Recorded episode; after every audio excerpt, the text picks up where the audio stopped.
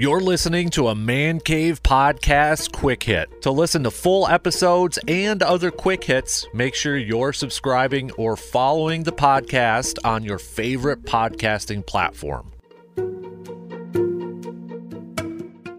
In this episode of a Man Cave Podcast Quick Hit, we're talking with Dr. Crow, Chippewa Valley Orthopedics and Sports Medicine. Dr. Crow was on my radio show, The Dan Casper Show talking about David Bakhtiari and his knee injury. Now, David Bakhtiari had done an interview with Aaron Nagler from Cheesehead TV to kind of detail what was going on with his knee injury. And, well, if you listen to Dr. Crow, Packers fans and maybe the Packers should be a, a little concerned about the future of David Bakhtiari. Take a listen. Let's get into it. Uh, inside the training room, Dr. Crow, Chippewa Valley Orthopedics in sports medicine. And uh, Austin, I know you and I had talked a little bit about it. A couple of texts. We've got a lot of people throughout the week saying, "Can you make sure and ask Dr. Crow about David Bakhtiari?" So I think you know where we're leading things off here this morning. David Bakhtiari had done an interview with uh, with Cheesehead TV and kind of gave us a little bit of a glimpse of what exactly was going on with his knee because obviously in a lot of our segments David Bakhtiari was, was a topic of discussion, even going back to, to the beginning of the season. Now we know a little bit. So I want to start it off. I'm going to kind of go in order of, of some of this stuff that he he uh, detailed here a little bit. So he says it wasn't an isolated ACL tear, uh, Dr. Crow. He said there was a little bit of a cartilage tear and a little bit of a meniscus tear. How big of a difference is that in, in terms of recovery when you add those three elements? Well, the the meniscus isn't necessarily a huge deal, um, but the cartilage is, uh, and that's you know you and I kind of touched on it. Is is that potentially what's really the the kind of thing that's now limiting him um, with his recovery? And, and and when we talk about cartilage injuries, they can be a small scuff, for lack of a better term, or it could be a, a large full thickness defect where it's like you knock a piece of cartilage off. So there's a huge variability in that, but absolutely that is a concern, and, and I think going to be kind of reoccurring theme with our discussion here this morning. Yeah, definitely. And then later on, he said that because I'll get to the fluid part here, which uh, hoping you can explain that a little bit. But he did say that they had a rescan, and and he found or they found that there was a, a more cartilage tear.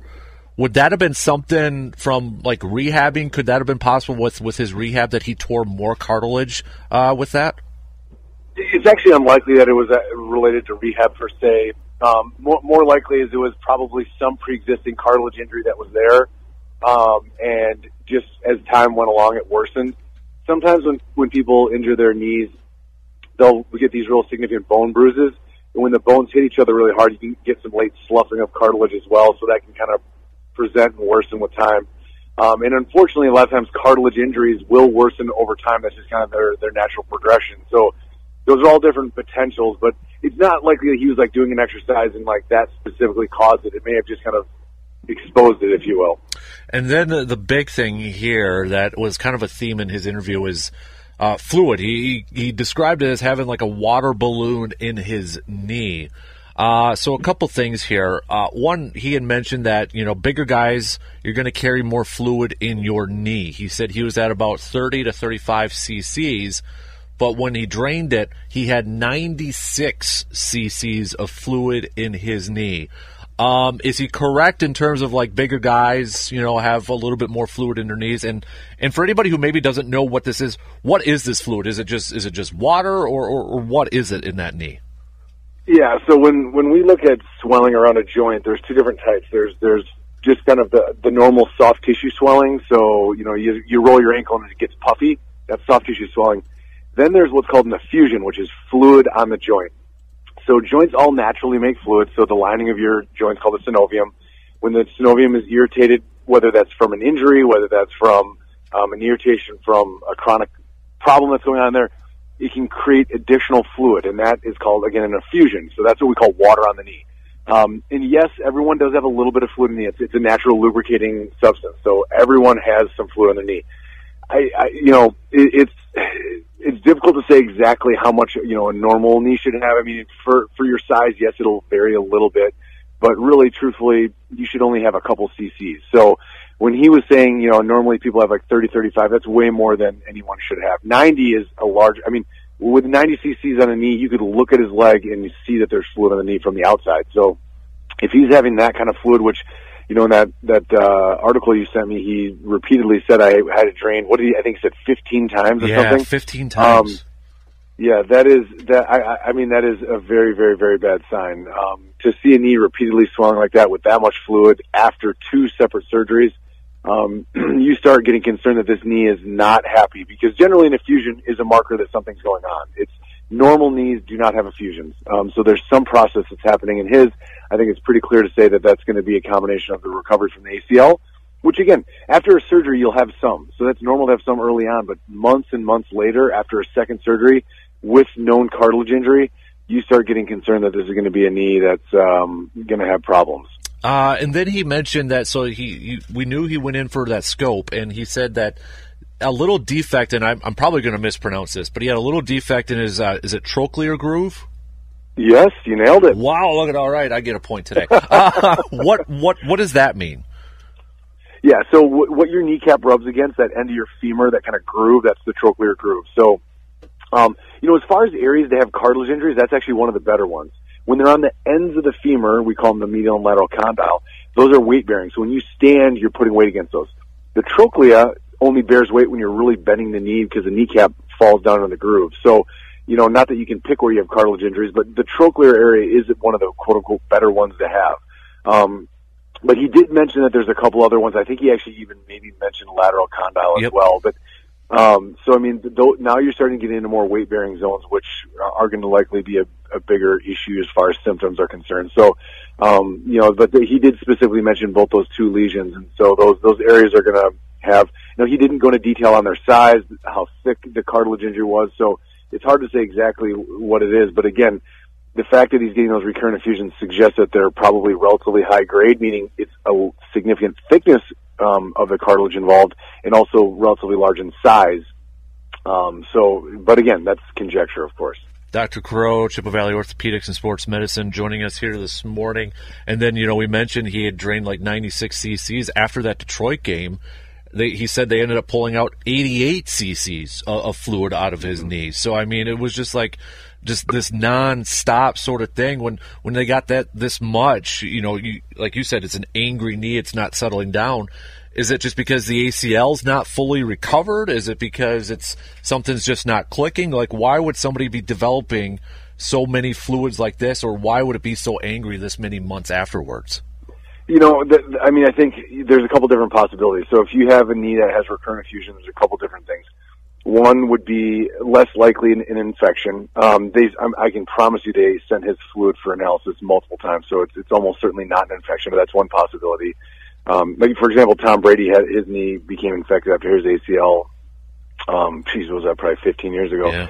Um, so, so that's certainly something to look at. The other thing is that there is an actually issue with the graft. So the ACL, the graft either stretched or partially tore, and the knee's unstable uh, that one you're gonna. I, he's had repeat MRIs and, and examinations, so it's unlikely to be that. So then you start getting into is there some something structurally in the knee?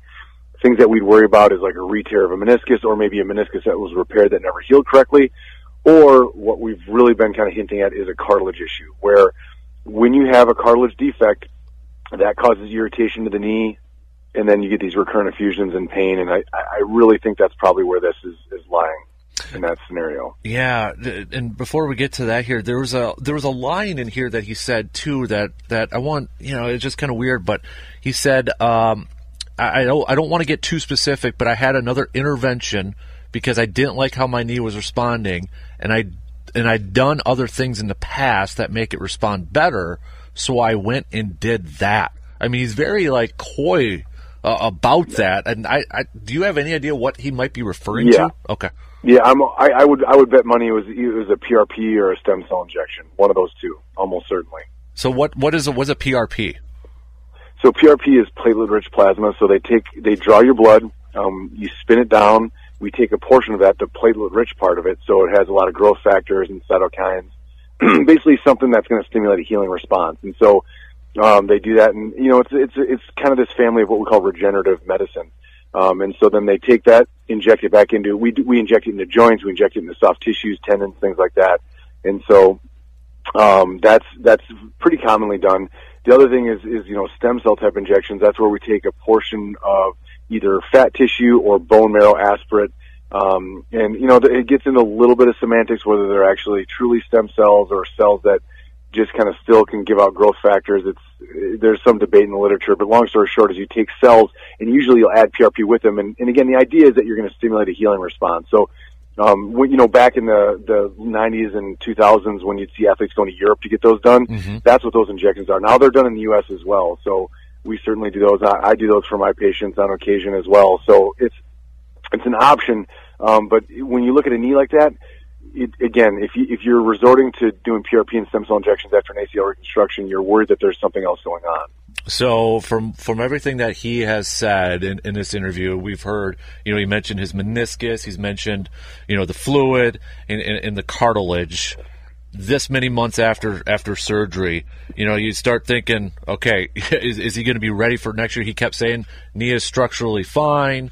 He threw out there, he's like, that's why you never saw me wearing a brace. Mentally, I, I'm good and all that sort of stuff. Great. But, I mean, is this still a cause for concern moving forward that this knee is still accumulating uh, some, some fluid in there and, and there's some cartilage issue?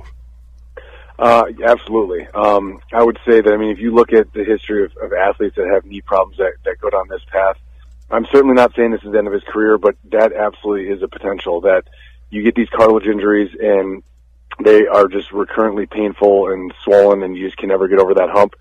Um, so it is something that if it continues to be a problem, then they're going to do another procedure to try to get cartilage to grow there. And there's a number of different options after that you know, the dreaded microfracture whenever you hear that, but that's, that's potentially where this would go next or some other type of cartilage restoration. So there's grafting, there's transplants of cartilage cells.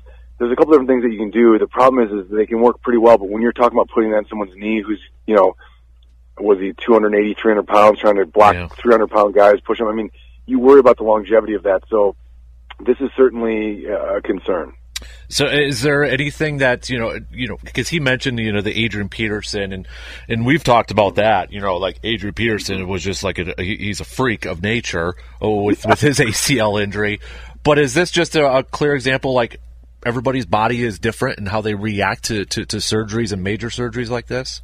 Yeah, I think I think that's part of it. I think a bigger part is is the is what he said. The first thing you and I talked about is the additional injuries. So when someone tears their ACL you know, we see them in clinic, we examine it, we're like, all right, we're worried about an ACL tear.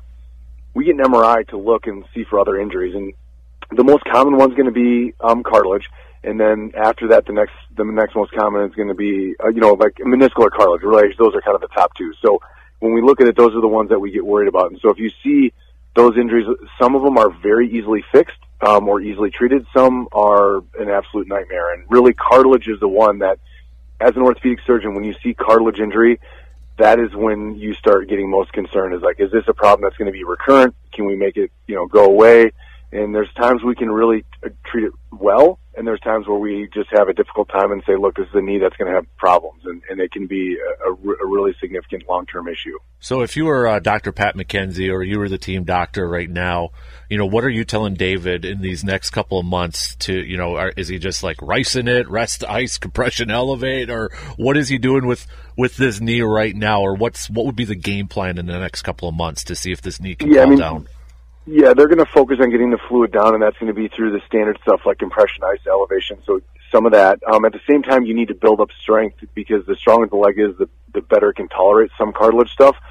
But if the knee continues to act like this, you're going to be looking at an additional procedure. So you're going to be looking at something to address the cartilage injury. And so, like I said, that could be as simple as a microfracture. It could be a, a grafting procedure. It could be a transplant of cartilage. Those are all different options. But again, for a pro athlete, you don't want to be going down that path. But if the symptoms don't improve, that's where it's going to go.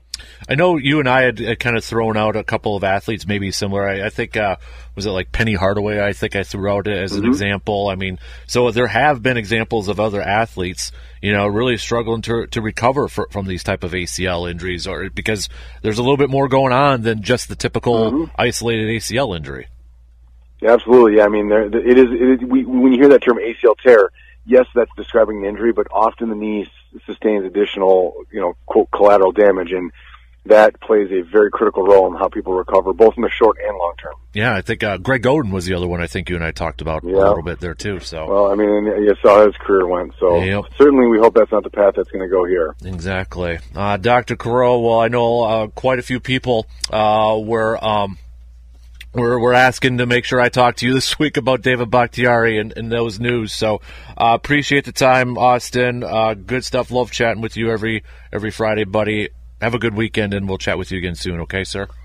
Sounds great. Take care. You got it. There you go. Dr. Crow inside the training room. There you go. There you go, Packers fans.